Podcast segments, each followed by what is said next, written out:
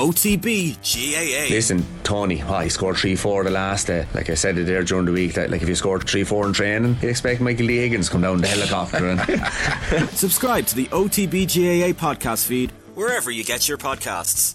Off the ball daily. Now you're welcome along. Sunday paper review. So I'll give you the back pages first of all. Limerick are everywhere. That's the short story. Sunday World here.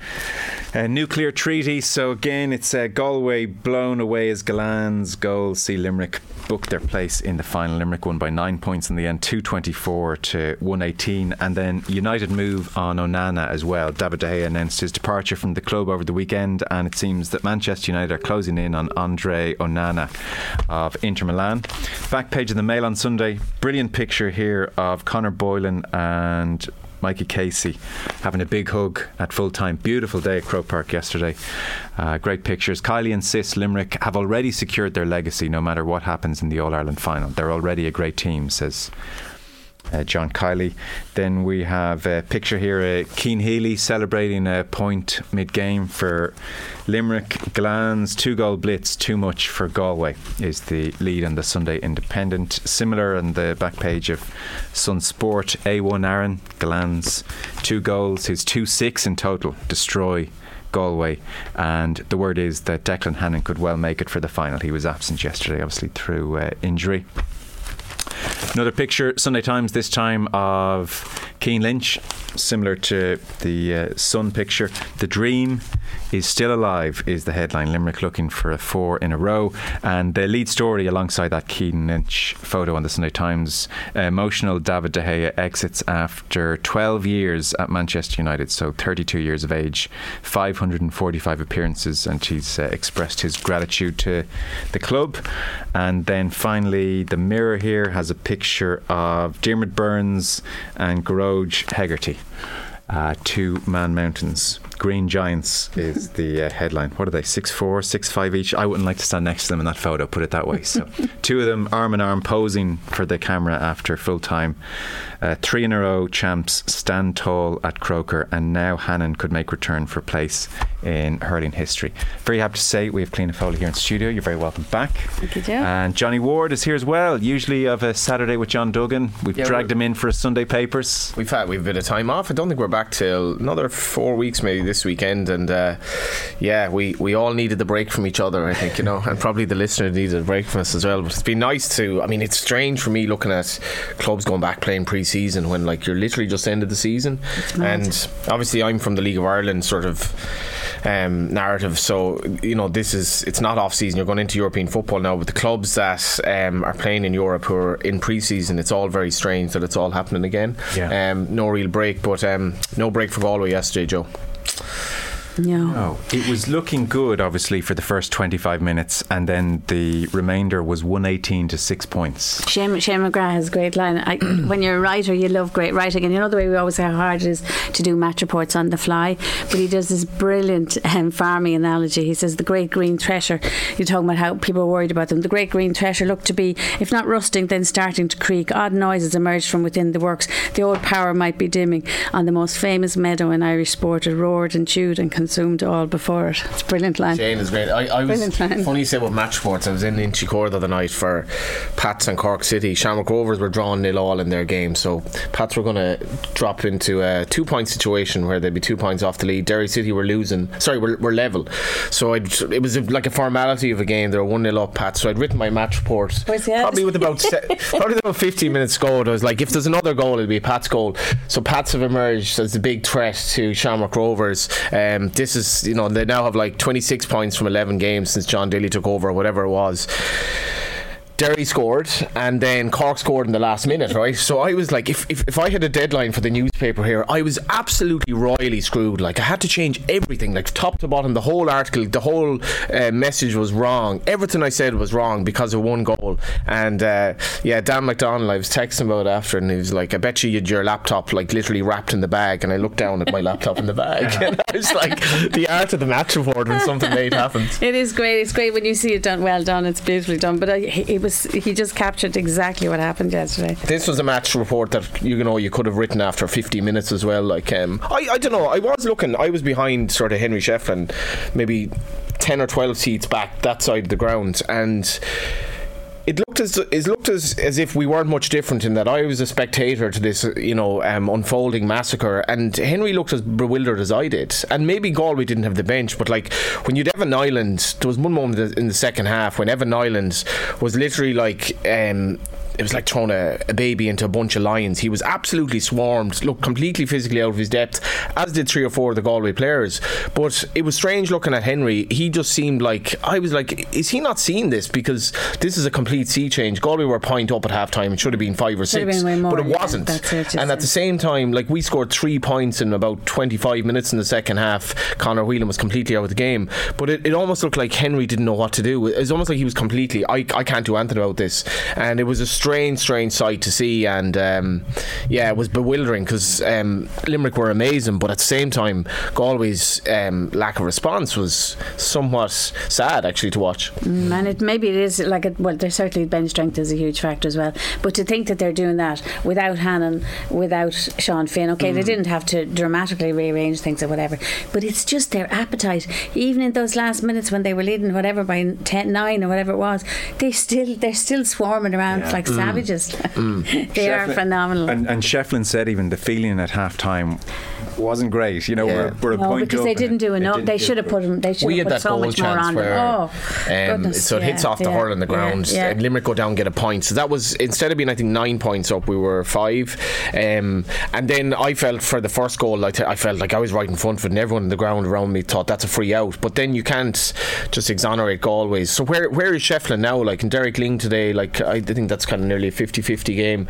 Derek Lyng could bring Kilkenny to an All Ireland final, and Henry will have a lot to think about because um, like that was by Galway standards to lose a game like that was fairly demoralising. But the good, but the um, puck out strategy went to mm. hell. I mean, that was the clear thing that was happening in the second half, and, and why he didn't adjust it quicker and mm. play shorter earlier. That's what I just couldn't understand. But look, yeah, uh, they, they are an awesome outfit, and uh, it is going to take an awesome team to go anywhere near them at this stage. Uh, it's it's the it's the reorganisation. It's the you look over at Kinnerk and, and mm. the sideline, and the boys are having a chat, and then suddenly you know, and I mean there is references a few places today.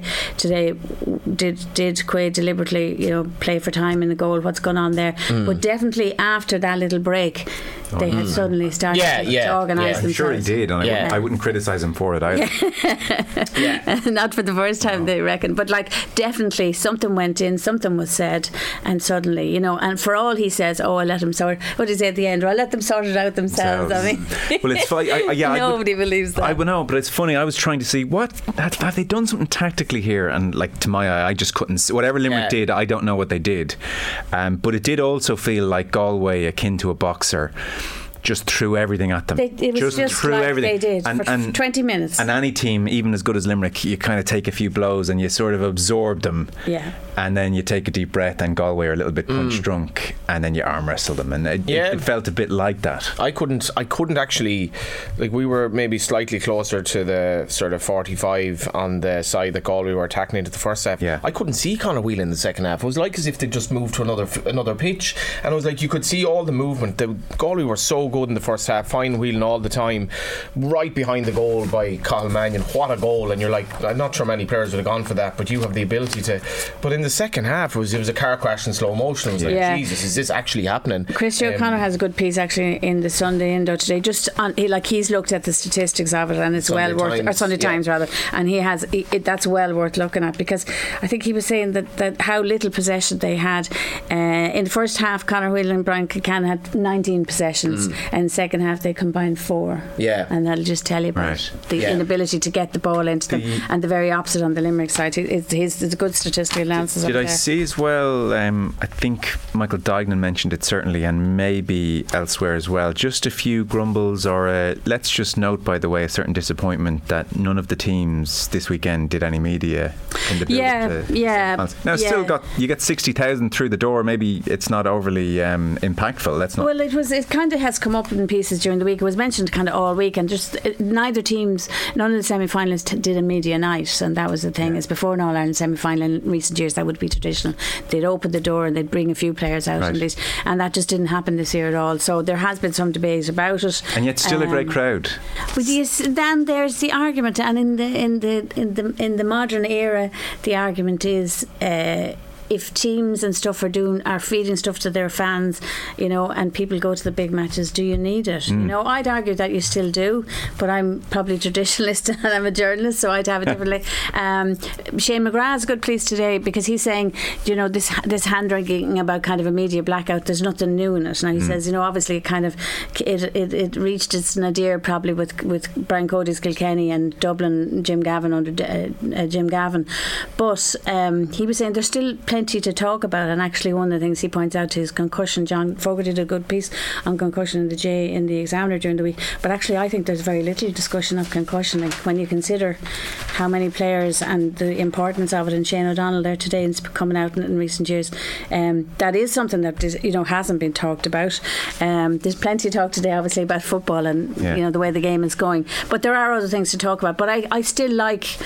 I still like player profiles. There's actually a couple of nice ones today, even though you haven't directly, in, in the case of TJ Reid, not talked directly to him. It's possible, I sometimes think, to get the best pieces without talking to a Absolutely. player. But there's a nice piece with his brother, Richie Reid, who obviously was put up for the Sundays, and um, I think Philip Philip uh, Lanigan in the Mail on Sunday probably has the best of them. But uh, there's a nice piece with, with the brother today, and uh, the same with uh, Donal Keogan from Meath. Um, he's done a piece, you know, and uh, the problem with that is everybody gets the same access to the player, so you get very similar pieces if Yeah, you like. I s- Um, I but that TJ Reid uh, piece is good, and you were talking about it earlier on. Uh, Yeah, like, I'm try- trying to find it here now. Um, but the, the, the TJ Reid, I, I guess it opened up some aspects to um, TJ that I wouldn't necessarily have known. Just uh, This is this is his brother. no, this is TJ's. Well, no, um, that's the TJ piece is, is yes, in the the, T- Sunday this is Sunday in the Times. Sunday Times Yeah. where Richie's the brother. rationing the Richie's papers Richie's in a, in a, qu- uh, quite a few of them. Yeah. There was um, reference to. Yeah, th- this is a piece by Michael Foley. Michael Foley is a brilliant piece in Hill 16 that we'll get to as well. Um, So is this like a profile piece of TJ Reid? Yeah. Yeah. Sorry, like- okay. So he's he's he, six points this afternoon moves him past Patrick Horgan as hurling's all-time leading scorer. Hmm. Now. What if he got five points today, just for argument's sake? It Would be quite interesting because, like, the the, the odds are Kilkenny might lose, but like he's he's 36 in November, the same age that Shefflin and Kerr uh, retired with a young family and a growing business. All the conditions are there for Reid to step away now, but how close does it feel to the end on a day like this, miles away? And it, it, there's some lovely anecdotes about um, when he came into training. He'd uh, he'd basically the the Kilkenny lads would all be kind of yeah, before Kilkenny sessions got their stern face on, Reid was the one out uh, early, lightening the mood, soloing downfield and striking points, commentating as he went. You can imagine Brian Cody looking at this. Brian would be laughing, the lads would be laughing, and he has this real like you wouldn't see it in his performance because he's the ultimate like maximise my ability, maximise my career, left and right, um, mazing from freeze, you know, gym work, all that. But he's actually a bit of a messer, and uh, there's a lovely piece about him. And I, one thing as well, which um, Michael referenced, which I Johnny, sorry, just they're they're they're killing me here. Will you speak into the mic a bit more because you're actually gone the other way? Yeah. One, so one one thing that uh, I thought was interesting as well. Um, the, the brand space that Reid occupies in a list of the top Irish sports earners on Instagram recently, compiled by a betting company, um, Reid was the highest placed GA player at ninth. So he's like he's a lot of brand um, All right. kind of potential, and that's what like Lena's getting to there. Like if I actually feel it's unfair for for management and for counties to muzzle their players because well, that was Duignan's point. He said, "Look, Yeah. I, I got a gig on the Sunday game on Yeah, the back yeah. of having a profile." Exactly, player. and TJ Reid and like all these lads who, I mean, we'll talk about Conor McManus, but if Conor McManus at in his mid thirties has given everything he has for Monaghan, I can't say that Monaghan uh, or anyone in Monaghan can stop him maximising his own potential because, um, and uh, again, Eamon Sweeney wrote about this last weekend, like the money that is being made by all sorts of people from the skills of GA players that they can't capitalise on themselves. yeah, Yeah. the overlap. Yeah. uh, for instance. yeah. yeah. A, a And a nice line in that actually about Yeah. you know TJ Reid changed his grip. You know he changed he changed from right hand to left hand or the other way around as a hurler. And uh, yeah, Yeah. and I've seen that. And you see brilliant players being able to do it. And they talk about how how it how long it took him to change and how the Kilkenny players thought he was a bit mad when he did it initially. change. Yeah, yeah. When yeah. he came to Kilkenny training first, he was like a little child, says Aidan Fogarty. It was like when you'd be out pucking ball off the wall. TJ might puck one over from the sideline and shout up for himself. and um, yeah, it's it's lovely because like where he stands in terms of the, the great players, it's, is he's obviously well up there, but Yeah.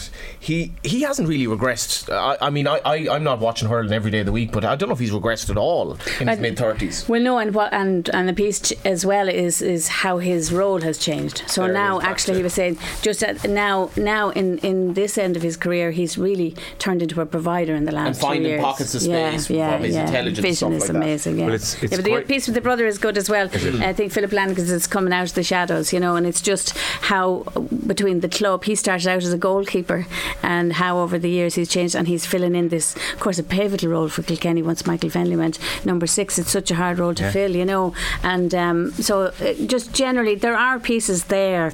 Um, I, you know, you like you like to see them. I always like to see them. I think people, you know, people like to to know about people mm. off the pitch. They like to know mm. where they're coming from. They These that little nuggets about his personality that he used to be, you know, so mm. playful and everything at training. Yeah, well, I do have to say, I- I like the See that. idea now of the thought of TJ Reid, one of the great players of all time, commentating on himself. Yeah, it's plays. brilliant. I think that brings a certain uh, deeper understanding to him.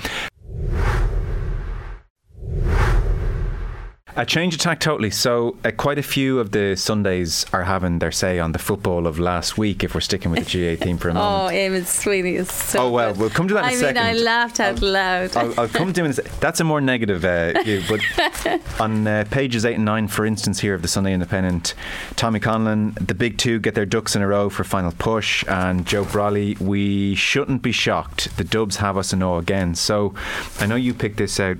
Johnny, Joe Brolly here is basically saying, and he, he's putting a lot of it at the, the feet of Gilroy, for instance. Um, he's saying the Dubs are back in a real way, and he references an interview, which I would really recommend as well, that Gilroy did on their Free State podcast. Pat Gilroy doesn't do many interviews. It was great insight.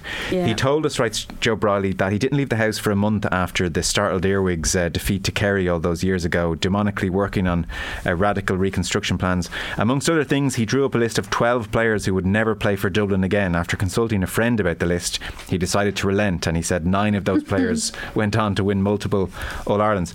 He calls Gilroy the most overqualified water boy in the history of the game. And so basically, he says of Dublin, a team that was boring themselves and their spectators to death, going backwards, sideways, tackling half heartedly, refusing to take their men on, and generally squandering their great inheritance, has been brought back to life by the Gilroy defibrillator. Uh, Kieran Kilkenny against Mayo was dropped, and I have little doubt this was because of his recent habit of playing lateral, risk free football. When he was brought on last Sunday, he was energised, magnificent, surging forward, tackling fiercely. And he says, just as Gilroy did with Bernard Brogan in 2011, he has electrified Kilkenny by leaving him on the bench. And again, he talks about Dublin first half. Half hearted rubbish is what he calls it. But the second half, they suddenly emerged from their three year hibernation. A blitzkrieg was activated. And uh, he says, watching them, I thought of my own inadequacies as a footballer. And it does not often occur to me that I may have inadequacies. Well, I, I've got to say no. I sent I sent you that earlier, so I'm going to take ownership of rehashing that before you did. It's just, it's um. I mean, I don't know. not, not one mention of Dessie Farrell. No. Um. Did he not mention He him did. He does. I think there is a mention of him somewhere in it. Yeah, yeah. I thought, I thought yeah, there was a mention of him Or somewhere. maybe in that was yeah. another piece I read. Actually, th- that's that. We should clarify that. Actually, that, right. that's an interesting one. Yeah, he said he called him like a Michelin Right. star, a Michelin star chef uh, flipping burgers. Um, that line from Brolly. I mean, I, I'm not on Twitter, but I was. Uh, Looking at some of Brolly's stuff on on uh, Twitter this week, and he's been busy on the RT stuff, and he's he's never not engaging Joe because he's like such. I think he's such a complex character, Joe Brolly, and this is a really good piece. And that that piece where he says it does not often occur to me that I have inadequacies. A lot of the stuff he says, like I don't know if he means this or not, or if he's saying it entirely for reaction. Because I do feel with Joe, Joe needs to be loved. Or he certainly needs to ha- attract attention. Because otherwise, where does this last paragraph come from? I can't get my head around it. He goes, "The return of Cluxton has had an enormous impact, which is massively true." And he says, "Relaxed as Big Pat Jennings, he sets the highest standards. His presence is a signal to the team that everything is going to be okay. He reminds me of the great Bill Russell line: "My ego demands for me the success of my team," which is a great line. Um, Um, Russell won 11 NBA championships with the Boston Celtics and is widely regarded as the greatest captain in history. And this is the bit I don't get, right? Cluxton is on his way to equaling that record and nothing can stop him. That, like, that makes zero sense. So, like, nothing can stop him is not true because Dublin will do well to beat Kerry in a final if they get there this year. And if Cluxton, what's Cluxton on? Eight? So, does he need to get to 11? He's, he's on the way to equaling that. So, uh, can you can anyone explain what Joe Brolly actually means there? Or is he literally just doing this for me to be talking about him on the radio? Because that does not make any sense. And it was at the end of a brilliant piece. So, I don't know what the answer to that is. Maybe it was more the greatest captain in history. You're right. Actually, he doesn't. He does not mention Des Farrell. I hadn't noticed that he hadn't mentioned Des Farrell. Tommy Conlon does on the other side. Yeah. Tommy Conlon. Tommy Conlon is in agreement that. Can I just say, by the way, I, Yeah. I think to be fair, the um, it doesn't occur to me that I they have that I have inadequacies. He's just he's slagging Oh, off that's his himself. tongue in It's a, it's a It brilliant has to be tongue in I, I. I sent that to to a lot of people on. WhatsApp, and I was He's like, not I, I, I sent it. No, that's that, but it's the last line I don't get. The eleven. I thought that was a great line. It doesn't occur. To, it does not often occur to me. But he's actually he, it's tongue in cheek, but he's also kind of serious. He's like, 'cause he's But that's so why it's funny. He's so confident in himself, but it's like it's not opposite. Uh, There's He truth must in have had humour. a smile at the laptop as he wrote that. He's like, that'll work, like you know. Yeah. Um. So it was a great piece, and the the stuff about Gilroy, like, um, it really is. You, the, the Blitzkrieg, I think, is is is apt as well because where have Dublin been for the last two or three years? We didn't know, and then we did in ten minutes against Mayo, where it's like this is football played at its absolute best, and then maybe that brings us to the whole football debate, Cliona, because football, in terms of what what Clifford did with that outrageous bit of skill, what Dublin did in the first fifteen minutes, um, even even the Derry goal against Cork, there's some brilliant moments, but a lot of it is utterly soporific at the moment, and that's the problem. And I don't know where we're at, but again, it's approaching some of the articles. Yeah, today. but like a few of them have it. If, if, if, just before we leave the other, Tommy Conlon is side by side with them, and he's basically saying the same thing as well. It's Kerry and Dublin, Yeah. and he's not saying that as an insult to Monaghan, and he points that out.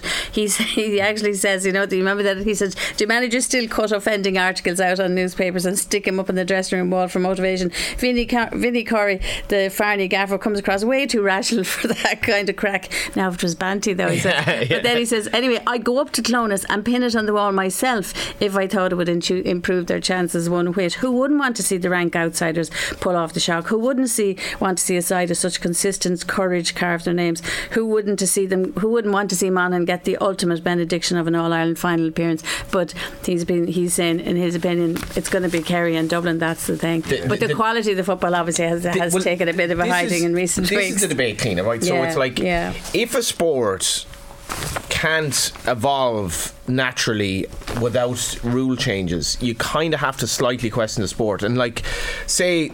Soccer, as, as we call it for uh, the time being, um, brought in that you couldn't pass the ball back to the goalkeeper. Now, I remember being told that in Shivan Rovers training at under 13, and that was the first I heard was like, you can't actually pass back to the goalie there. So I was what, like, this would have been 1990 Yeah. Three, would that be right? 1992, give or take. Anyway, so that's interesting. Can you imagine if that rule weren't brought in? It makes perfect sense. We watch, look back in Italia 90, a lot of it is rubbish, like Yeah. it really is. But football now, if if if watching sport, like sport is a great escape, but if watching sport makes you think about your own life in the middle of the game, it's not working anymore. you have an that's a problem. It's, it's, it's doing exactly what it shouldn't. Because like Are Jesus these, Christ, are these good thoughts or bad thoughts? like, well, this is it. Like, you know, um, often a bit of a mix. But it's like if if the ball is being passed forward and back, and Eamon Sweeney gets to this. Um, The 32, Those- they, what, those three minutes of Der- I mean, last week. which will go down Cork according as the, the worst sustained spell of football ever witnessed in Croke Park. Yet we should praise Derry and Cork rather than bury them. They did football some service last Sunday. Their huffing and puffing demolished the flimsy argument for leaving the game as it is. Now, He's Martin- sort of holding that game up as it'll be remembered. the as, nadir. Did Yeah. you watch Cork and Derry And- in 2023? And and Pat Spillane uh, does as well as Yes, well. Yeah, yeah, clean it. Okay, do you do you want to say to Monaghan And do you want to say to Monaghan and Derry's really like these guys who are the coaches at the coalface of Gaelic football now? They're way more intelligent than I am. They know exactly what they're doing. If you're to tell um, Corey that Corey that you should like go toe to toe the next day against Dublin, or that Derry should basically go toe to toe against Dublin and expect to win the game. Absolutely not. They have to play defensively. Of course so not. this is the problem. But the, Now, argu- but the argument do last week was that rules? two teams were doing exactly the same thing, and Which- it was absolutely and, and they, they felt it so was, boring. It was felt- difficult to They watch. felt it was the best way to win. But Martin Breheny wrote about this in the Indo during the week, and it was it was kind of like the line that they took out the day before to promote the piece was was interesting. Would you bring a neutral to a Gaelic football game? And I was like, Yes, I'm you sure would. I would, depending well, on who's well, well, yes, you would if it was the f- it was the first half of the other game last week, which Oh, yeah. was sensational and which had loads of football. I, remember- I, I was tweeting at the time saying, "God, it's incredible what you do if you actually kick a football." You Football's so- never been but the second half of that was was that game wasn't great either. So, like, you, yeah, I would. You can tweak the rules, and why not? What- been- what do you oh, do? we always talk about this. For me, you can't bring the ball back over the halfway line once it goes over. That'd be that's Yeah. the simplest,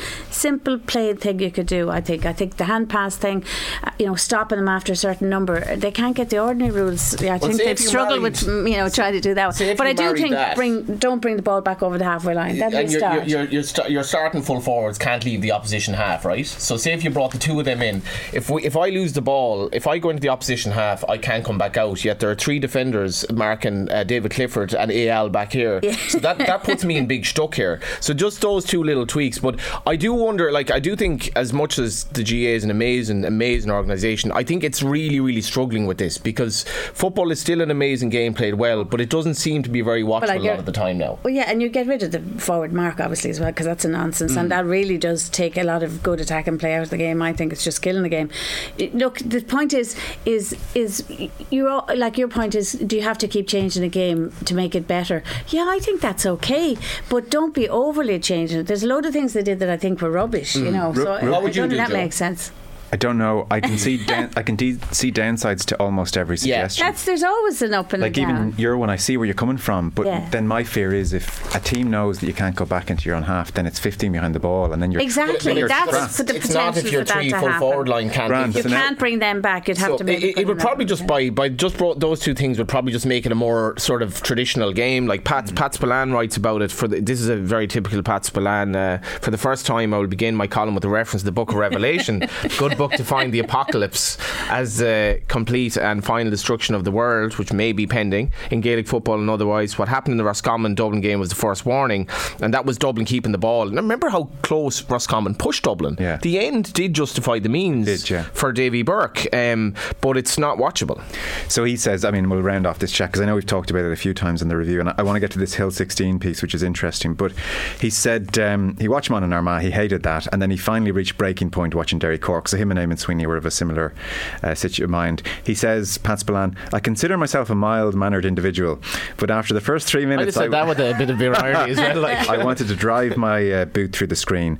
This is not football, it's a new sport called keep ball. So the same criticism 55 hand passes in three minutes, 34 of which went sideways But or sideways, backwards. I remember What about this though, stat, Joel? yeah. Take take Cork. I mean, if this is true, and I have no reason Yeah. to say it isn't, in the first 17 minutes, they had 80% of the possession, but they scored one point. Yeah, they only they only had, they only had three points by the half hour mark. crazy. you know. I was watching it and I, and I watched that first three minutes and thought somebody would somebody kick. Eventually they kicked the ball and it was wide. Um, Eamon Sweeney gets upset about it because he he lives in West Cork and he's watching a lot of those players and he's his point he's making is they're actually really good footballers. They can kick points, they can elude opponents, they can do all those things. He's also seen their manager John Cleary saying sending out teams to play in the best adventures is traditions of the game, but now they're being ground down by the murder machine of modern inter-county football. But he did have one line that cracked me up, but he's saying also some of the analysis is is sort Intriguing. of praising this kind of you know mm. keep ball thing, and he's just cracking me up. Accentuating the positive in such circumstances can make you sound silly. Paul Flynn's constant declarations in the Mayo Louth game that the home team had a great opportunity to work it out to the sides, then back into the middle, and then off the shoulder made him sound like a Peter Mark stylist gone rogue. but like it is unbelievably frustrating, and I often think as well, like it must be frustrating for players as well. You know th- that that that. That we're building such a system now, and it's in the women's game as well. You know, But where Trina, I've it takes out the flair from the game. The other thing is like so, uh, like I. I'm not slightly. I'm not quite as down it as other people in that. Like the the the, the Monaghan. Armagh game for me is so tight and so compelling that you're looking for this little gap to happen. We wa- I've watched great nil all draws in football, like great nil all draws where I've like I've like absolutely mesmerised by it. A one nil game in soccer can be amazing. Yeah. So it's not like it's not like soccer is that much different. And Joe Brolly speaks about this a lot, where it has become uh, the custom now in Gaelic football games for much of it just for the crowd to be having a conversation. And I've completely noticed that. You'd hear it in the crowd where like there's no atmosphere because the ball has been passed over and back. But like in football, a lot of a lot of like modern football, as far as um, well, I'm 40 now. A lot of watching football, there might be a goal here or there in 90 minutes. So it's not like we can't be mesmerised by sport. But I'm not. Absolutely not. And great tact. And I, I've often come out uh, come out of a, a J match and said, "Oh my God, that was brilliant." People said, "Are you mad?" You know, there wasn't enough score. And I've gone, "No, no, but it was incredibly interesting tactically." As long as it's but close. 30, 30 hand passes mm. i- over three minutes. Mm. Not for you. That's not football. I'm sorry. Mm. It's basketball, and I love basketball. Okay. it's not. Okay. It's not football. The biggest worry I'd have, Joe, actually, sorry, just on the end of this, the, the biggest worry I have, if the two semi finals are absolute, Yeah. like, massacres, and say that the spreads from the bookies are three and six, so Yeah. that's, but if they are, we, football might be boring for some people, but if it's a close game, it's a close game. If if if we have a situation where Tyrone are absolutely massacred by Kerry and Dublin, Derry, yeah. sorry by Derry, and and and you see what Dublin did last weekend, that's not watchable either. Like that, the last twenty minutes of that game is not watchable either. Mm. That's a worry for me, in that the the elite are so good. Well, we'll come back to it, I suspect. We'll take a very short break. Cliona Foley and Johnny Ward are staying with us. We're coming next to uh, Mick Foley's piece on the future of Hill 16. Now then, you're very welcome back. So we have Cliona Foley and Johnny Ward uh, taking us through the Sunday papers. Mick Foley has an interesting uh, piece on page 16 of the Sunday Times. It's not page 16, excuse me. You have the Sunday Times, clean. I mean, we're, we're, we're, we're- Times. Oh, I have it here. Sorry. I'll give you the gist here. So there was trouble, obviously, at the. It's on page five. Don't know where I got page sixteen from. At, There we on go. the hill last weekend between Armagh and Monaghan supporters. Um, uh, a fight, I guess. Um, now I don't think it's. Um, been the most horrific thing you've ever seen. But there were seven people arrested and another 16 ejected from the ground. And Peter McKenna, who's the stadium director, said to Mick Foley, the message to supporters really is they have to self regulate. Uh, a lot of the supporters that go to Hill 16 are usually sensible. The crowd getting regulated by itself is by far the best way to deal with trouble and that's how it's worked over the last 20 years or so. So um, it's just a really interesting piece. I mean, he goes through, it's had its moments. 1984, there was a Tyrone Dublin match, and Tyrone warmed up, uh, a precursor to Mayo in 06. They were Yeah. warmed up in front Warmed of the in hill. front of it, that's and right, uh, yeah. it all kicked off in the hill that time around. And then back in the uh, late 90s, it was interesting that um, there were concerns over safety. There was a Phil Scraton who had written a book about Hillsborough. He did an assessment of the hill and felt it was not up to scratch at all and talked about a steep grass bank behind the terrace with few stairwells, uh, deemed a potential disaster zone. And it looked at that stage like the hill might go. And obviously, that was very much the mood in Premier League grounds as well around then. But uh, 1999, this is pretty funny. Uh, on board, Planola ordered the demolition of the hill. And so the 99 Leinster final, Dublin fans put up a poster saying "Save our hill," and then at the All Ireland semi final, uh, Meath played Armagh, and the Meath fans held up a sign saying "Demolish the hill." so what changed? And Uh, actually, one of the one of the things, Joe, is, eh, and it used to be such a brilliant f- uh, feature of games at Croke Park was when people used to bring in big banners and things. Ah, John, and then with the safety, you see, they had to take away all the hand, the poles, and all yeah. the rest, and all that went out the window. I'd say people whose view was blocked are thrilled. By the way, put down the bloody flag. Get rid of the flag. I want to watch the game. But anyway, what happened was in 03, the GAA managed to convin- convince An Bord Pleanála that their new design would be a safe, modern terrace, very far removed from the crumbling relics and death pens of the 80s. So, in the 20 years since, any calls for permanent seating have pretty much disappeared. And that, that's true. You never hear anyone saying that about the hill. Uh, the current hill was finished in 2004. Roll on another 19 years, and there are no plans to shift a single pebble. The concrete has a 50 year guarantee, and the steel gets stress tested regularly and hasn't shown an ounce of weakness. And interestingly, as stadia across the globe drift ca- cautiously back towards safe standing, the hill might even be about to become on trend again. But, and this is the point as of last week, there is always risk. And even if most of the crowd standing on the hill pass their time at a game like any normal spectator, any place packed with people is always. Uh, a couple of wrong moves from disaster. If that happens, the hill is gone. McKenna said, It doesn't take many troublemakers to take that away. And Mick Foley concludes by saying, Everybody has a stake in ensuring it never comes to that. And I think there is great affection for the hill, and people love safe standing. And I think we're seeing in recent years safe standing is definitely very possible. So uh, you hope what happened between Armagh Monaghan remains what I think most people see it as, which is like the minority of minorities. It was pretty much unprecedented, though. I have never seen anything like that. Or certainly in the very with recent pre, years. pre-mobile yeah, phones. in recent years. Yeah. Yeah, yeah, it's very unusual. Yeah, it was great. It was horrible to see it, wasn't it? You Yeah. thought, come mm. on, don't be at this in GA of all places. You know, it's one of the great traditions. Everybody sits side by side.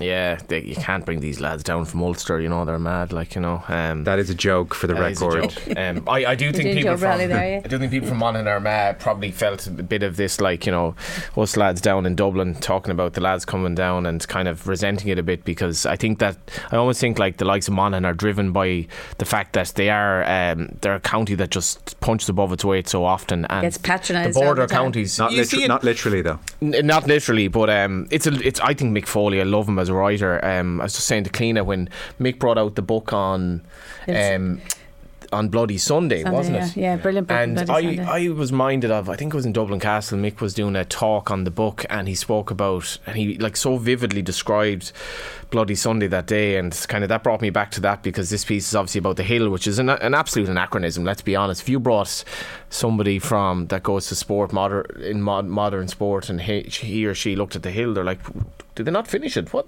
what's that doing Well, there? he, he does quote John Inverdale Yeah. uh, commentary a couple of years ago, and you know, and, and Inverdale basically, I don't think he meant it in a bad way, but he said, uh, you know, that the, this was when the rugby must have been there. He said, now the next step for Croke Park will be to replace Hill 16, and then in this is a bit patronising. Mm. In keeping with a John country, patronising, in never. keeping with a country accelerating through the Premier League of Europe, it would be it would have arguably one of the finest grounds in the continent. So he was very much of a why didn't they finish it? Finish it. I was watching. I was watching the other night. Uh, there was an, an, a bit of an act about Flann O'Brien where he's like a man becomes part bicycle, like when he's on a bike so long, and y- y- when you're standing at a game, you're. It's like I've always found this on the terraces when you're standing.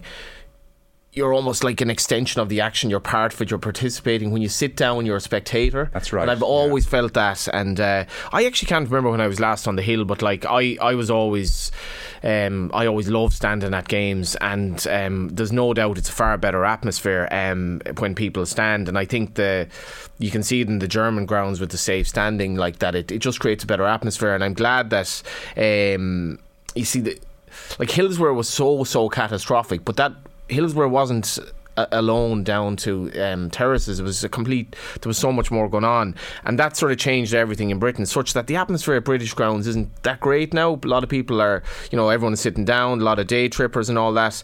And I, I would stand by the hill um, all day long, and I, I think it's a lovely piece from Mick, and he goes into the kind of the the history of it, and even you know things change. Remember, my father was telling me like Galway and Limerick 1980, I think was that game. They were sitting on the wall at the back of the hill, sitting on it. Like so, if Ah, you yeah. fell down, you were falling like Oh, about two there's kilometers. phenomenal right? photos. People sitting on the roof of the Hogan. Phenomenal Yeah. photos. And yeah, you they're even see- when you see them. He- he- Never he- happened there. That that 84 game, like you see. Um, one of the uh, one of the players here, I don't think the player's name, but w- like one of the players, you, you can see that he has a physique that would certainly not um, wouldn't be consistent with inter-county footballers of nowadays. So things change, and you know the the hill has changed for the better. Yeah. And I, for one, um, hope that unlike those Meath supporters imploring in uh, 1999, they never demolished And it. you can see we, we've got um, the Camogie quarter final on at the moment. Cork in control, two eight to Kilkenny's one seven. You can see. I mean, it looks it's it, it's it's hasn't filled up yet. So you can see the steel railings. You can see there's only two, three, four steps, and then another steel railing. So like any kind of crush is is is safeguarded against. It's very safe. And in this increasingly homogenized world where everything just feels the same and every stadium feels the same. yeah, Yeah. it just makes Played it in our unique. unique games to It have this does. unique.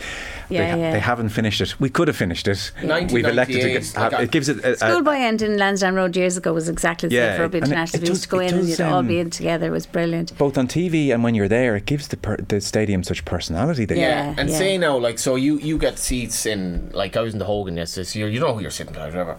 In 1998, um, we started, like, uh, the Mountbellew School and the Tech, we started organising, it wasn't me now, we started organising buses to the games. It was almost as if Galway in 1998, because we were in Carrick and Shannon, and we went to Castlebar for the first game. It was almost as if there was, even though Galway hadn't won All Ireland since 66, uh, there was almost this expectation this actually could happen for us Yeah. this year. So, but but we went along, and I'll never forget like um, being on the canal end in the '98 final, and Mairead Meehan was beside me. The late Mairead Meehan from that unbelievable Meehan family from Caltra, one of the most beautiful people, passed way too soon. And I remember, and maybe my memories kind of exaggerated the story with time, but I remember I started a chant at, in the second half, like, go away, go away, one of these things. And Ray goes, geez, fair play to Johnny, we need a chant, we need to get the lads going in the second half. But you, you went immediately where all your friends were. So everyone was in, like, I looked around, there was Mairead Meehan, there was people from Mountbellew, from Ballygar, from Newbridge. We were all there, even though I was 15 years of age, in this, like, concrete jungle that was just so amazingly atmospheric. And I'll never forget that, that vibe of being in, this mystique of being in Croke Park at the canal end, full of Galway fans, and the noise, and being beside your friends, because now you're just, like, you're somewhere in the ground in a seat. Yeah. Did it take you long to come up with the chant, or It was. it, I think it had been 15 years in the wait, um, and it went Galway, Galway. No, it's very good. Galway. Very and good. it went on and on and on. And then at the end of the game, I went on the pitch, and I took some of the the grounds and I put it into this little plastic kind of container, and I brought it home, and I told my school principal, and he's like, "You've." You, you've actually committed a crime there. Like, that's, you've Desecrated, desecrated Park. That's disgraceful. And for I'd say three or four years, I remember doing my leaving cert in two or three years later, and that turf was still on the window from Croke Park. Can we just, because we've about um, seven, eight minutes before we take an ad break, so I don't want to start something too in depth, but I think John Greene's uh, piece is very interesting, and it's a short piece. You'd blink and you'd miss it on the left hand side of the Sunday Independent, page 14. Uh, basically, and the, you know this is really important in, in a real way as opposed to all the stuff we often get caught up in. So there's uh, a sports capital program. There's a new route. There's a new round of funding happening, and so the minister Thomas Byrne is talking here. And basically, it's it's highlighting, I think, what we've all said down the years and what we all know. But it's that football, soccer, I call it football. Sorry, soccer in this country. It's football and ga in my house. That was what we played, football and ga. But soccer is underrepresented when it comes to not just the money handed out, but also in the applications. So in this round of funding, the government is going to hand over 150 million to any uh, project around the country. And so, Minister of State for Sport Thomas Byrne is making the point: soccer clubs need to apply and uh, some of the stats here are amazing. So, yes, here's the point. This sums it up. You take the last three rounds of funding, and so there's 150 million up for grabs this time around. So we're presuming it's close to half a billion if you're adding up the last three rounds. If you take the last three rounds, the GAA has put its hand out. I don't know if it's got it all, but it looked for almost 200 million. So the GAA went and said, we want 200 million across these three rounds. Soccer put the hand out for 73 million. That's what they actually applied for, said Thomas Byrne. And so he wants to get the message out, and we're talking about working class areas who might not be as um, in the habit of engaging in these kind of uh, funding programs to, to, to get organised, and the FAI are trying to push it as well, and to say, apply for the money and I'm sure the government have to go and meet them halfway. But um, it's stark, you know. I, I think Johnny and you've talked about this issue down the years about the lack of funding for what is such a you know a, a core sport in this country. There is no doubt it's under supported. And yet, there's also this this unfortunate sense it hasn't put its hand up and and, itself. and that's and that is about. bec- I often say that is because it's nearly a lack of education in how to apply for funds. Like people, you need people who are really good at this kind of stuff. You know, that's why we saw there was there have been big question marks over. it. That's why you do see sometimes, you know, uh, funding going to sports, and you go, how do they get that big Well, lump of money? And I think ago- they're really yeah. good. At, they know what they're at, and they they've got people who are really good at filling out Well, forms. to that point, you I remember a couple of years ago, maximising it. it blew up because in Shane hockey. Ross's In the constituency, hockey, exactly, the, in the hockey, hockey. pitch, Exactly, got- that's the one I'm thinking of. Is it? Yeah, Yeah, And I- exactly And, right. and Well, I remember the point yeah, made. Well, yeah. professional classes in that ar- era, Yes. area, they know how They to know maneuver how to and do work this. the system. Yeah. greater transparency around the program. Um, this is just in the general scheme of things, including a simplified marking scheme and an appeals process, has reduced criticism of political interference in the awarding of grants.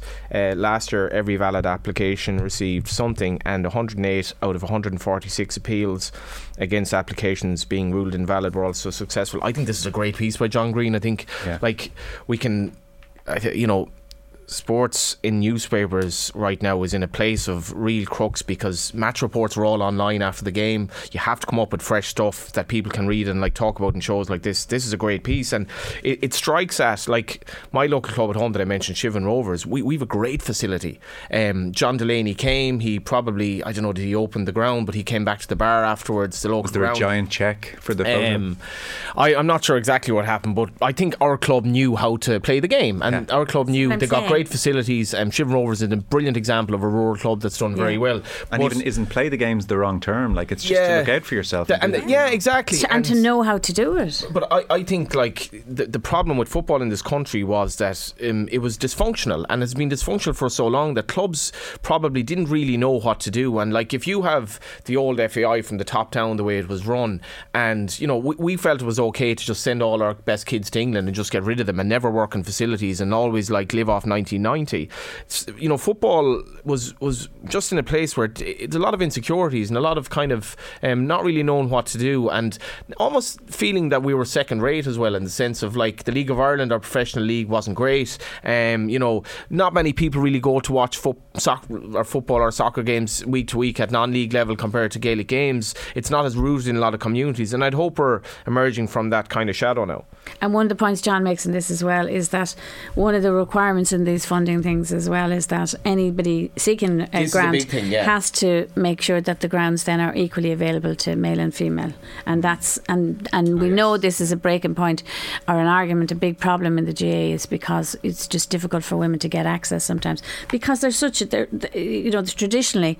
Men were there first, and men, and, and there's such a huge number and volume of them. Yeah. But Mm. part of this thing is they must cert- they must make sure that all of the facilities are equally available You- to men and women. That's your- a f- massive thing. Yeah, it is. You, you can't, Can't get, get it your dressing it. room and build it, but it's male only dressing Yeah, room. yeah, You're not getting that yeah, money. yeah. makes perfect sense. Yeah. Maybe they maybe they should bring stuff in the GA where like and you know uh, this is the one thing that's the one thing I don't like about the success of that that the one thing I'll take away from the likes of Monaghan in football or Kilkenny uh, in hurling. Where are your hurlers in Monaghan? Where are your footballers in Kilkenny? Because like hurling is the one sport that really really needs to like finally get proper cross country representation. It hasn't, and this is the one thing that the GS still just haven't. They haven't knacked that. How do we actually sort this out where we get like these sports played at every level um, across the country? Because Kilkenny are great at hurling, but show me your footballers, lads. Like, what do you contribute to that game? Yeah.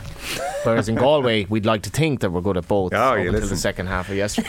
Um, not too much time to get into it. It's worth mentioning the Sunday Business Post um, profiles the new uh, Saudi League, which is Yeah, I thought that was an interesting piece. Yeah, taking Steven Gerrard. So it's we have till we have till half three or No, we do, but uh, Yeah, we'll, sorry, we'll talk yeah. Vera Pauw afterwards and a Yeah, few other so we- stories afterwards. I just have to go to an ad break for news Yeah. very shortly. But, um, you know, it's taken Benzema and Ronaldo and Firmino and Kante and now Steven Gerrard. And uh, it's it's wondering, China tried this and failed. Is, Yeah. is Saudi going to do a touch better? And John Aldridge in the Sunday World, he's basically saying, look, does Saudi Arabia have questions to answer? It sure does. Does Tory Britain have questions to answer over its immigration policies and lots of other issues? Yes, it does. Should we be on our high horse? I'm not so sure we should. And why would you begrudge these players going and topping up their pensions as rich as they all are?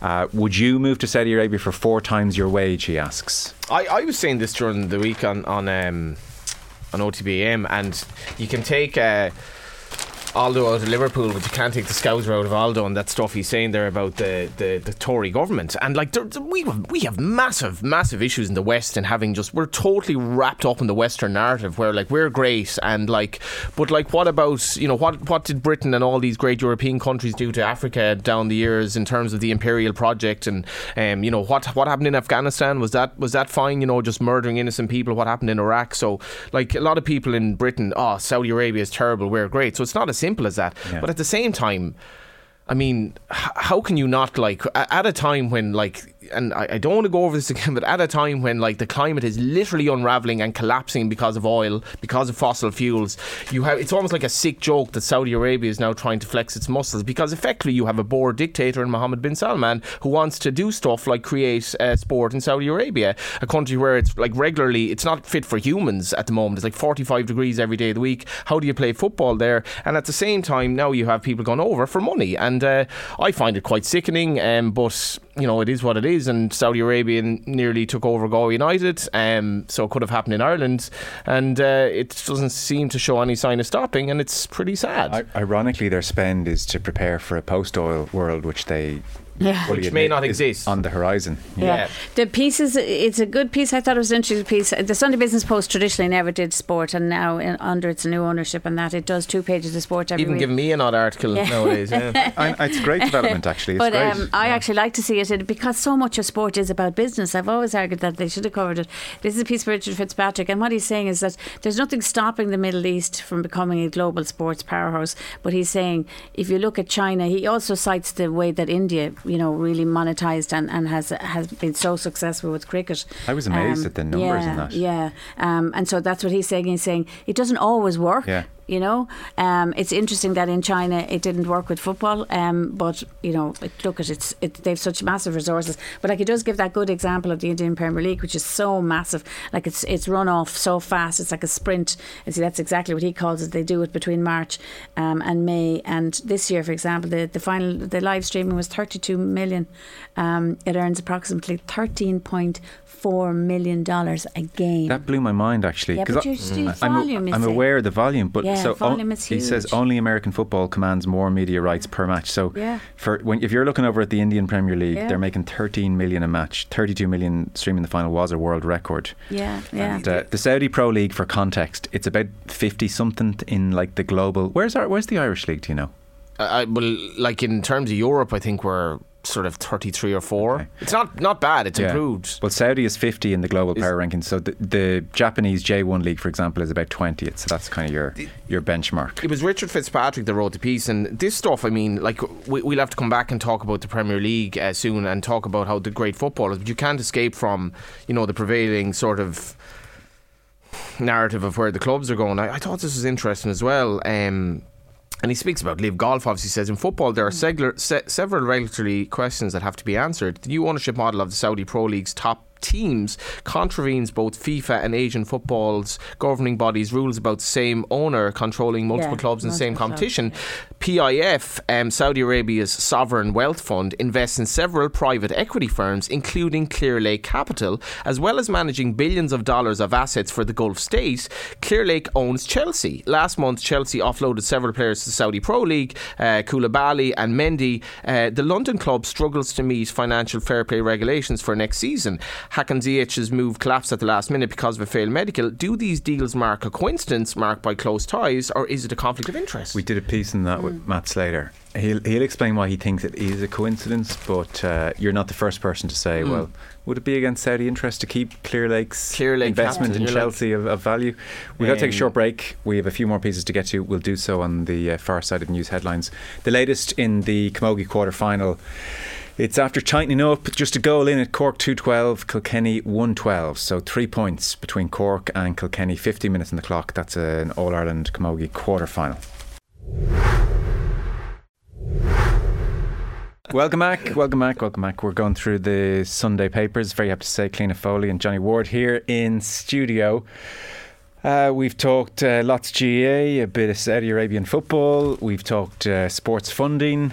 Uh, we should touch on the fact, and it's uh, across the papers, that the Republic of Ireland are about to embark on a World Cup. It's been a complicated week for Vera Pauw in that the Athletic uh, spoke to four players, three coaches from her time at Houston, and so this was um, along similar lines to what was said in the uh, report, which was published by the uh, Women's National League in America back in December. So on the Thursday press conference, Wednesday press conference, excuse me, the night before the Yeah, match on the the Thursday. game, yeah, yeah. Uh, I, the guts of it was Vera Pauw taking questions for maybe 30 minutes about the nature of that report. Katie McCabe showed her uh, unhappiness with, uh, you know, the fact that this was their uh, farewell game on Irish shores, and it, the press conference was dictated by um, these questions.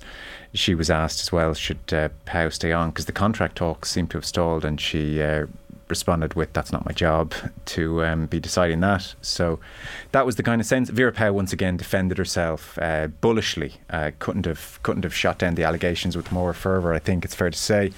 And uh, not surprisingly, Sunday papers are, are reflecting on, on where we are. We have um, a profile piece. The Business Post does great profile pieces, and quite often sports people feature. So they've just a profile piece of her um, exceptional career, you'd have to say, really, as player and manager. Sinead Kissane's writing about it.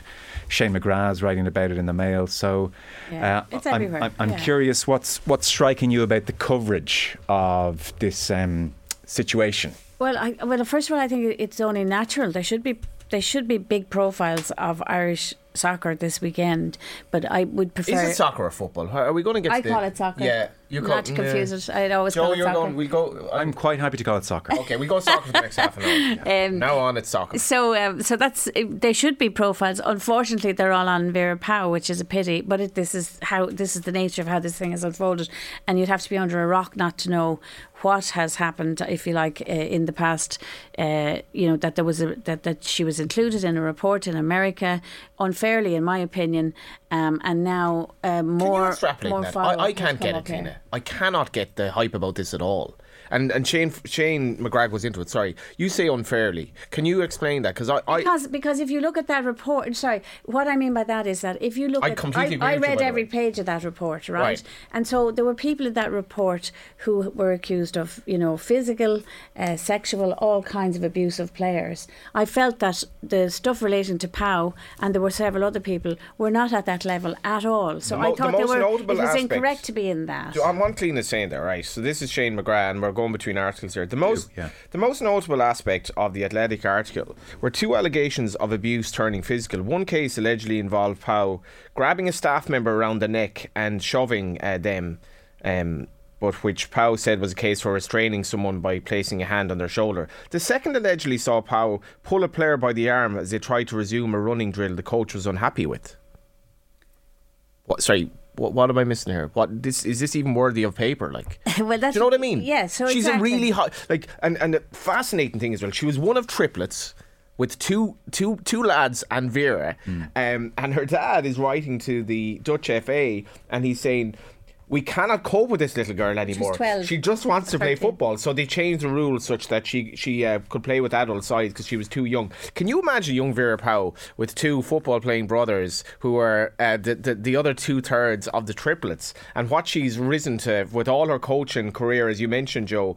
And all of this, I, I don't get it at all. I think it's absolute nonsense, but I'm not writing the article. But what are you saying? You're saying that the complaints from you're, you're saying the complaints from people in America are nonsense. It's, it's it's rubbish. Like Okay. from what you're you're a, you're a hardline coach. She's she's tough. She's granite. She's really really hard. Yeah. Get on with it. Like I, I don't get it at all. And I do feel sorry for Katie McCabe, who admits we have our ups and downs relationship. Um, you know, we we talk to each other and whatever. But like I do feel sorry for Katie McCabe. I don't get this at all. And I don't know why the FAI is allegedly sta- stalling on the deal. Maybe there's more to it than that. But I don't know.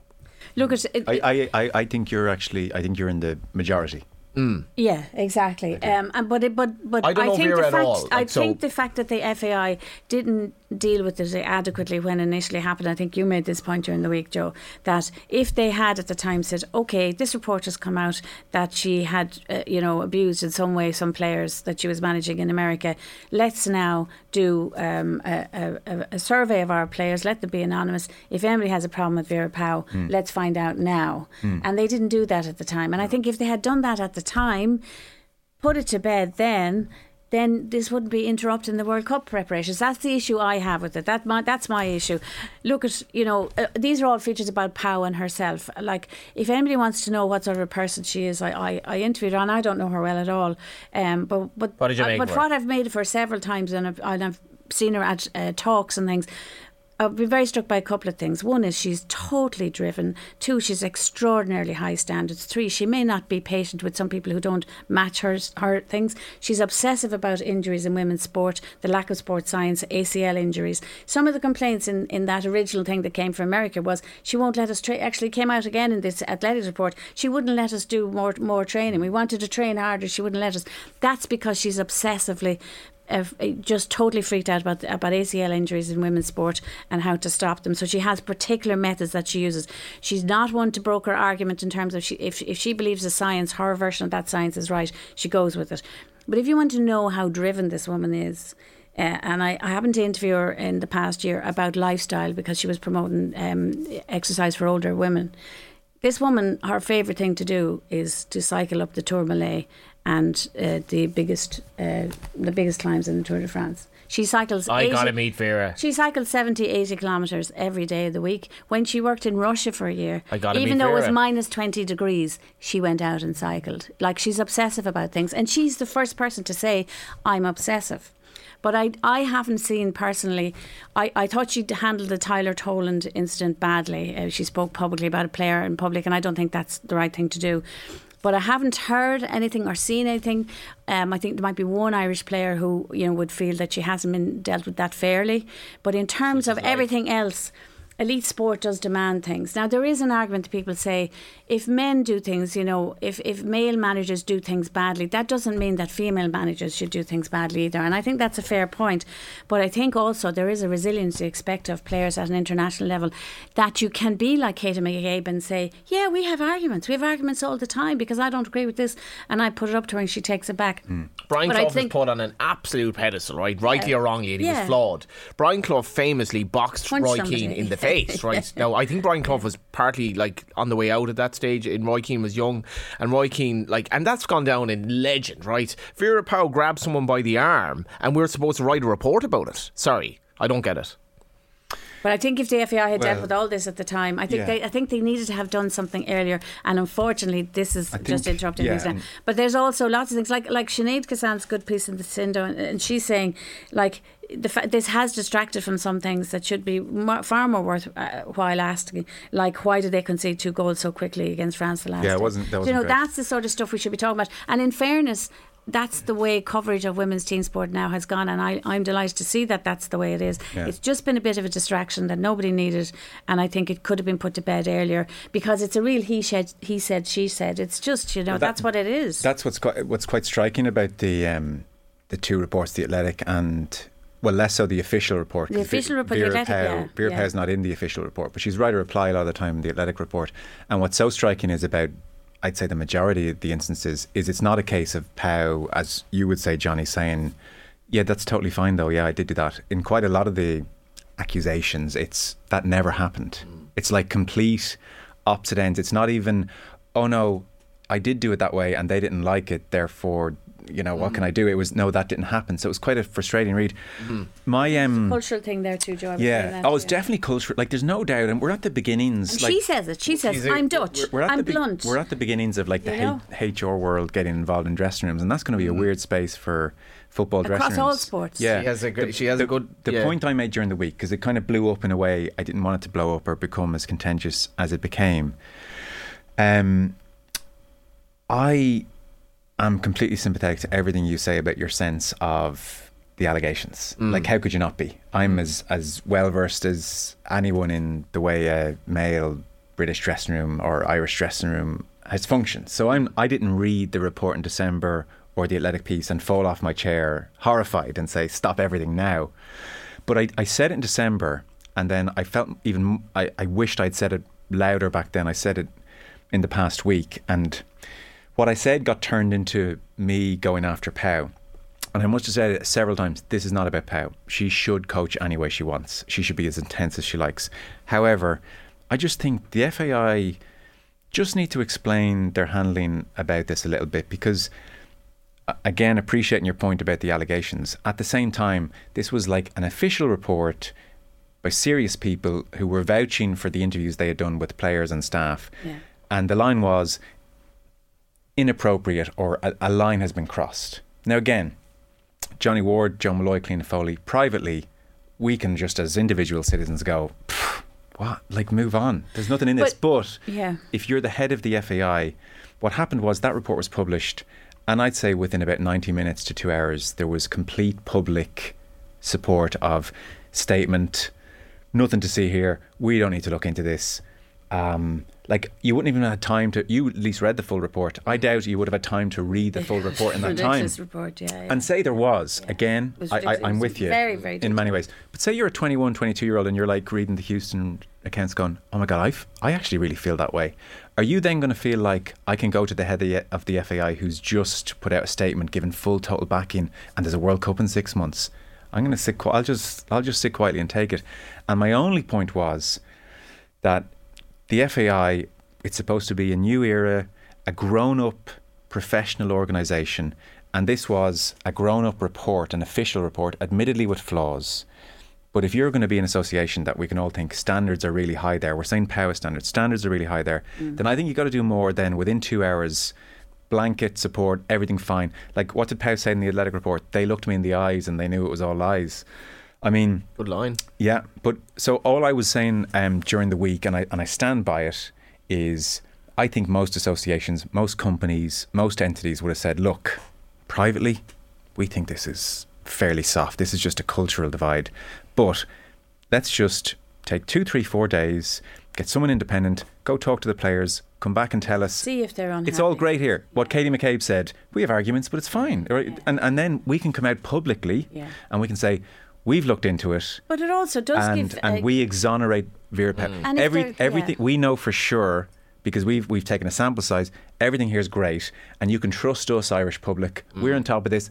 Everything's great, and then in six months. The Athletic can write a piece, but we all know everything's good. Yeah. Whereas the FAI didn't behave like a grown up organisation. It rushed to inaction and it left Pauw open. You know, ironically, they did they did Pauw a disservice as well because By they left her they that, left her yeah. open to a sense of well, this hasn't really been addressed. Yeah. Whereas the FAI and that's could why have it's addressed coming it. up again. I know the athletic, Yeah. but like So if that my has point. happened, is that, and the, is that an that unfair athletic point? Am I wrong there? Because I've had a, No, well, I agree with you. I think Johnny? if they had done it that way, I, I I haven't put it as much thought into it as that to be honest. Okay. Like, and I do have some sympathy for the FAI.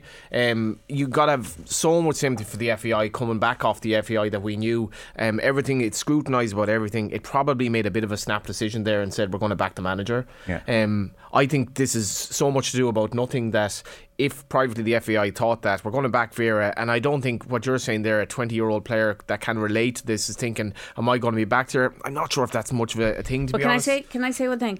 We are in the era of accountability. Mm. We are in that era. Things have mm. changed. Male play, male soccer players in England now come out and say stuff. You know how they're treated. They don't mm. accept that kind of treatment anymore. Mm-hmm. And just equally, women are equally entitled to come out and say we don't accept this stuff anymore. But if, if it's a governing body, like there was the issue of, like the, one of the examples that's come back with the Athletic is, is over a player that had an eating disorder and the accusation that she didn't treat this. And and there is the possibility that you treat this differently with female athletes. Right. Well, well, Actually, I think you should treat Yeah. that equally with all athletes now because men are just as prone to f- eating disorders. Women have as kids, women have periods, culture like, it's- it's not There's the a lot of stuff It's- it's there. absolutely- exactly, it isn't and the- different. the ana- so what I'm saying is, is that is that there were there there may be other sensitivities here, but I think if the FAI just didn't had put it to bed, then ask the players who's anybody Yeah. got problems, whatever, which I'm sure that they do internally all the time. Yeah, but when- because you know uh, they have to be Yeah. accountable and they have to be taken. The best care has to be given to these players.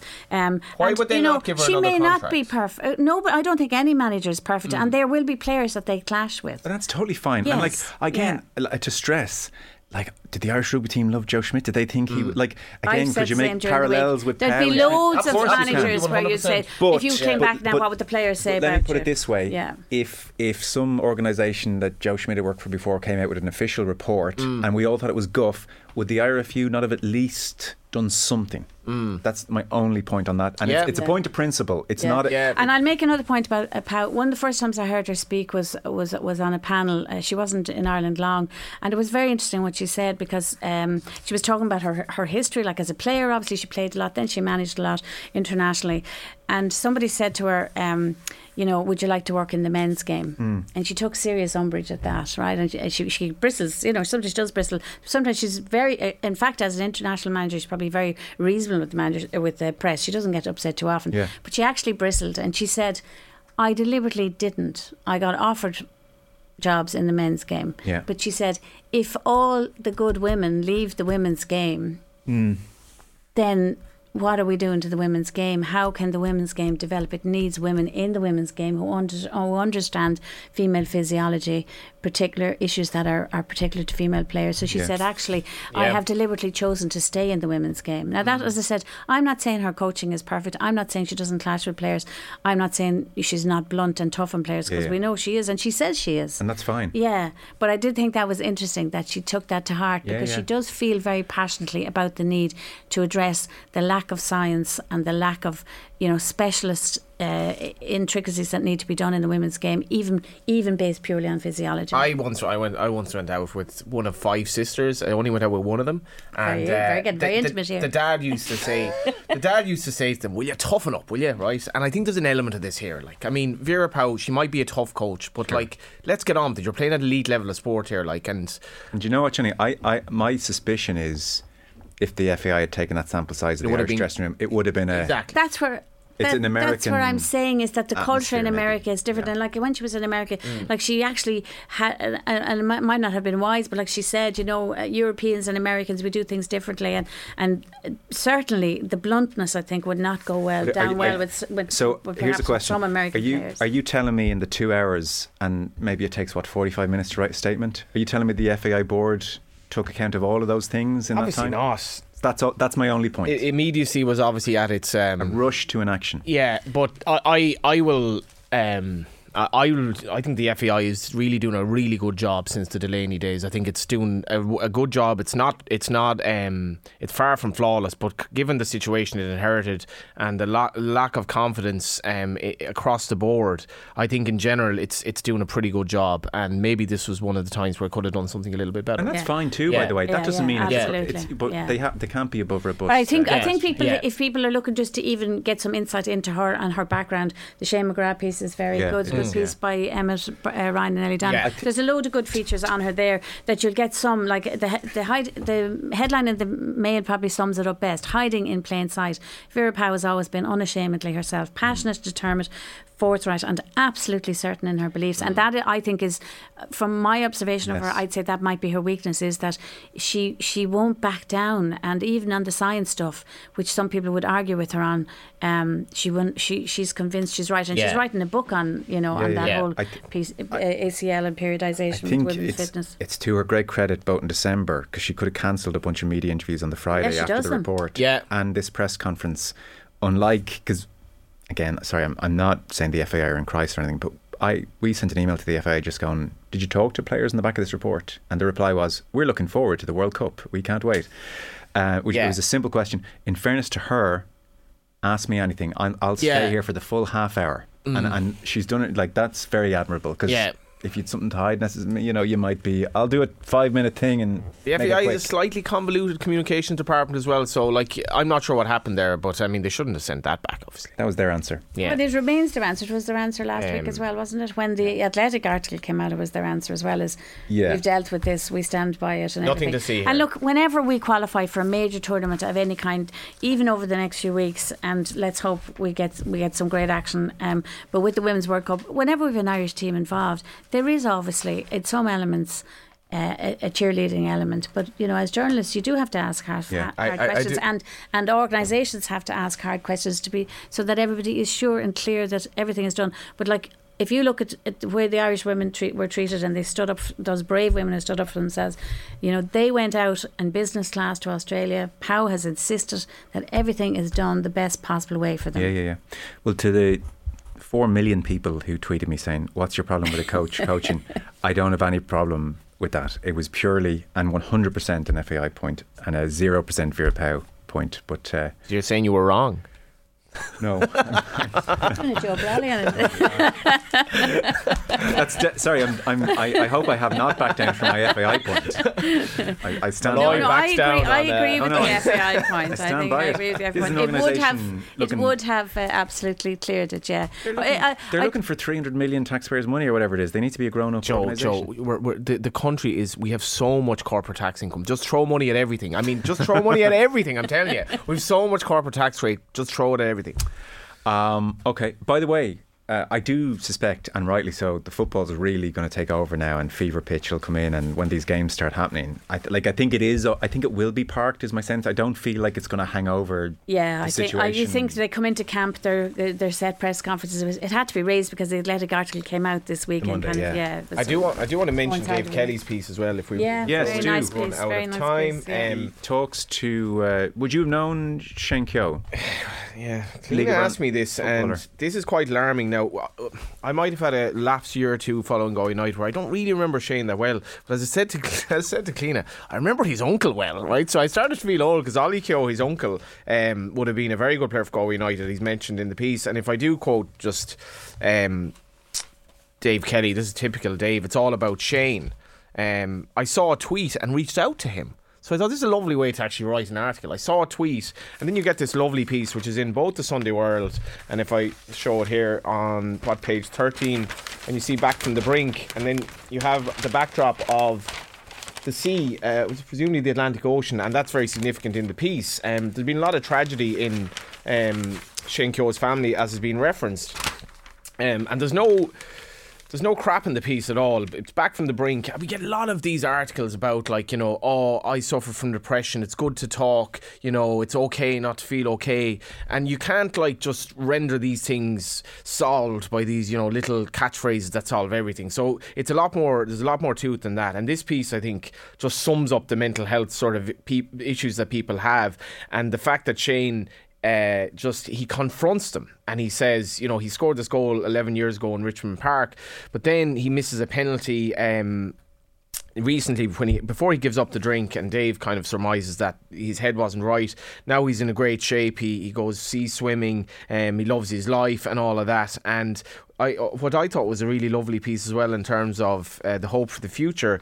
He's contemplating going back playing League of Ireland because he's still he's still of an age. You see him in the piece; he looks fresh um, out by the beautiful Galway coastline, and I, he just he just goes on about Cuan Mhuire. Like when you when you think of like St John of God's or Cuan Mhuire, these places, this this thought of dread comes into your head. Imagine having to go there. And he just says, you know, about Cuan Mhuire, with my addiction to drink and drugs hitting rock bottom and now finding out so much about life, I thought it would be a junkie place. So many people there are now my best friends, genuine, caring people. They're brilliant for me. They're on the same journey, and we can always reach out for each to each other. I'm forever grateful, Cuan Mhuire. It changed my life completely. It didn't just cure my addiction; it transformed me as a person. And I'm firmly of the belief, like a person doesn't have a drinking problem. He has problems he's trying to escape by drinking. And I think the likes of what um, this article explains to you, if you have issues and you know you have issues, you can go to places and talking actually might get you through it. Um, and Shane just says that it's changed as a person. Beautiful piece from Dave Kelly in the Sindo and Sunday World. It's interesting though, like I, the word junkie, I hate it. It's so pejorative. Mm. Yeah, uh, It's so dismissive, uh, and even he accidentally uses it. Yeah. Mm. there, whereas the word alcoholic doesn't carry anything like the same kind of judgment. Do you know what I mean? And that's what he was, and that's what he's talking about here, and how he's recovered from alcohol. And only eight months he's he's free of drink. You know, but and Cuan Mhuire, of course, it seems to crop up time and time again in these articles, Joe, where. There's so few facilities in Ireland for people to recover from addictions. So few of them, and Cuan Mhuire started in Carlow is in Galway as well. It's just one of those places, and everybody you ever read, whoever goes into them dreading it, comes out saying, "What an amazing place! What amazing people!" You know. he sits upon. I presume this is where the you know you, you have the rocky shorelines of Galway, but uh, uh, Dave's piece.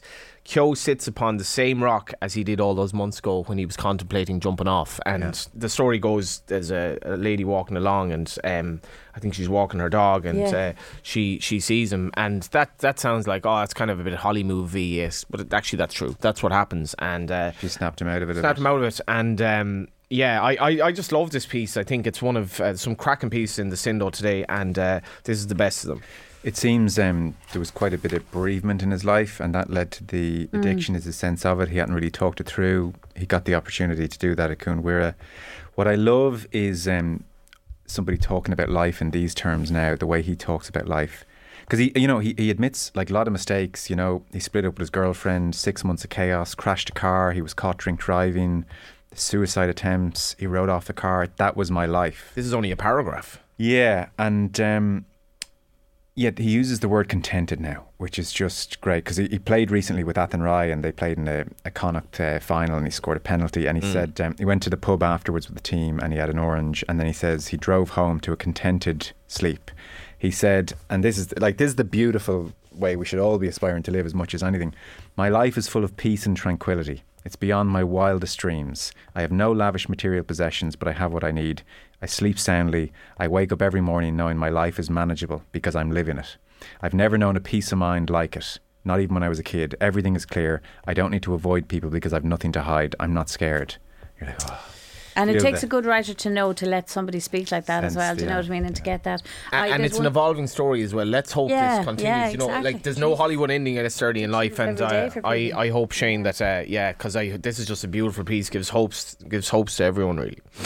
The one I liked was Jack. Uh, there's another one, a good piece in, in Sindo Joe. Oh, yeah, tell us before we about it, go? yeah. Just Jack Marley, um, one of the boxers. I mean, the boxers came home from the Europeans last week with medals. And Should I the have heard great, of Jack Marley? The great thing was, well, no, not really. Um, Shane, uh, Sean McGoldrick has a lovely piece with him. Um, he's from he's from Sally Longstown, Noggin. Yeah, Sally, Sally yeah. Noggin. Um, what's what's unique about him is well, well, unusual about him is that it's not since Cathal O'Grady in '96 have we had a heavyweight qualify for the Olympics. So he did qualify. Yeah, he's one. He's got the going to Olympic Place, which is fantastic, right? But what's interesting, it's a really, really nice feature, really well done. But um, what I think is it makes it particularly pertinent to what we were talking about earlier is right is that. Yeah, he's the first one to qualify from his club, from the Monkstown club, right? On several occasions last year, Marley and other members of the club trained outside the offices of Dún Laoghaire Rathdown County Council to highlight their plight after being locked out of their training facilities.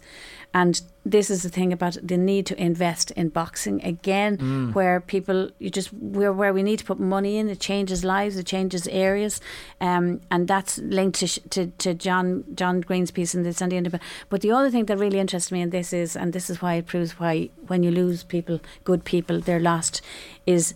He, he wasn't convinced he was good enough until Bernard Dunne said to him, You're good enough to come in. Right. And Bernard Dunne was the one who called him into the high performance and said to him, "You're a good enough kid. Come in here." Four, I think it was four weeks before he was due to sit his leaving cert in 2002. He's only 20.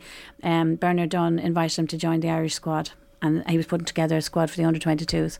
Like you, ha- you need good people in a sport at that high elite level that spot talent, and then will go and have the human touch and go and tell people, you know, you could do it. I was up point, watching yeah. the Nicolas Roche uh, yearly bike race. It's it's in a kind of a uh, almost like a housing estate, kind of not that far from Dundrum, Yeah. and um, so like you, some of the characters in the crowd. Annalise Murphy was there. Cycling a lot these She's a days. serious She's cyclist. serious like cyclist. she's like, She is, yeah. I mean, she, she, if she wants to turn pro, like go ahead. She's a monster. Um, but there was Mick Dowling across from me, and Mick Dowling's son was cycling. I'm pretty sure it was Mick Dowling's grandson. There were the three generations. You need good people like and Mick Yeah. Dowling's role in boxing, and you need that kind of. It's, Yeah. it's absolutely true. It was a beautiful experience, and uh, that got me thinking of Mick Dowling and Irish boxing and all that. So he and he, he he will now go on the carding scheme because he won a medal at Europeans as well. So Oh, yeah, that again will running. affect so all that vital stuff that you need to, to, to get into the elite end of your sport and stay in it. And there is that guy that's come, came over to Ireland all those years ago. That's like the king of Irish boxing. Zara. Zar, Zar, Zara, aren't yeah. Yeah, Zar. He's by all accounts top, top, top, top, top, top, top. World class. Yeah. yeah. We're out of time. Thank you both so much. That was great. Cliona Foley and Johnny Ward. What a what a dream team. Come back in six months, Johnny. Thanks, guys. Uh, yeah, the last time I do want to admit this, the last time I was on, I was at a stag the day before. It wasn't you. It was with John Duggan. I was like, uh, never, never again. It was, No. it was, it was a mile stag, a Dublin stag. I went home at half eleven, but if you do have like a Negroni and then you have another Negroni and then you're whatever, I was like, never, never again. So this was a this was a lovely experience for both. Oh, well, by listen. comparison. Thank you. We'll take a short break. Tommy Welch is at uh, Croke Park. He's going to join us next.